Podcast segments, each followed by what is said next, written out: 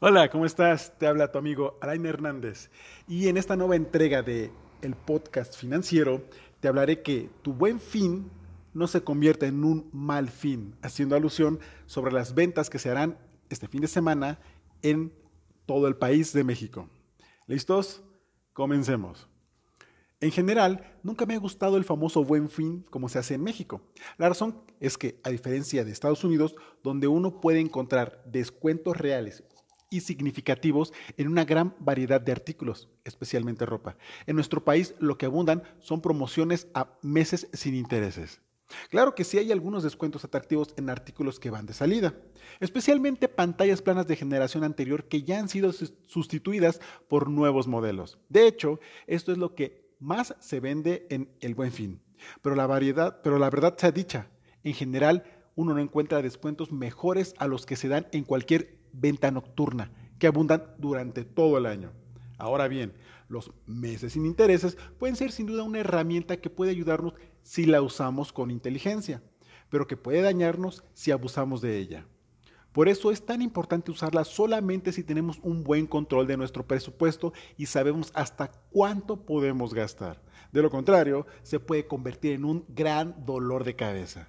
A mucha gente parece que se le olvida que el hecho de que sean sin intereses no quiere decir que no sea una deuda, un compromiso de pagar lo que ya compramos, con dinero que todavía no tenemos.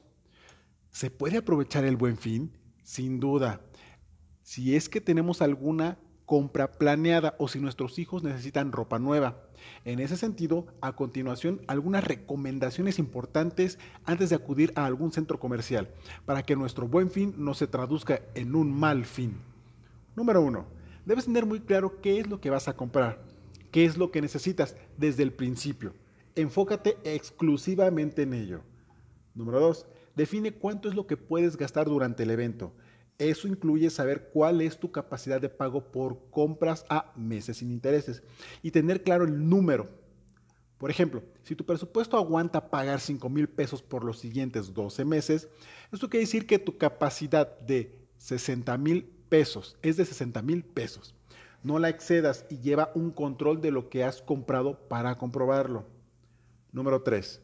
En caso de meses sin intereses, no tomes más de 12 aunque la tienda te dé opción de 18 o hasta 24, a menos que quieras seguir pagando durante la Navidad del año que entra lo que compraste.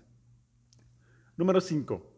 Compara precios, porque las promociones son muy distintas en cada tienda. Eso lo puedes hacer muy fácilmente desde tu celular si aprovechas las herramientas. ¿Quién es quién en los precios? De la Profeco. Número 5. Siempre sugiero ir a la tienda que requieres el primer día del buen fin. La razón es porque las promociones suelen estar disponibles durante el fin de semana completo. Hacer esto te ayuda en caso de que encuentres una tentación, una tentación u oferta que te parezca irresistible y cuyo gasto no, habla, no habías contemplado. Y el primer día te permite regresar a casa, pensarlo bien, hacer cuentas y tomar una decisión consciente. Te ayuda a evitar compras de impulso. Y finalmente, si no hay nada que necesites comprar, mejor quédate en casa, sal a un museo y disfruta. Bueno, hasta aquí este podcast. Espero que te haya gustado. Compártelo y haz que más personas sepan realmente si quieren gastar este fin de semana en el buen fin. Te mando un fuerte abrazo y siempre desearé que tus finanzas estén saludables. Cuídate mucho, nos estamos escuchando muy pronto.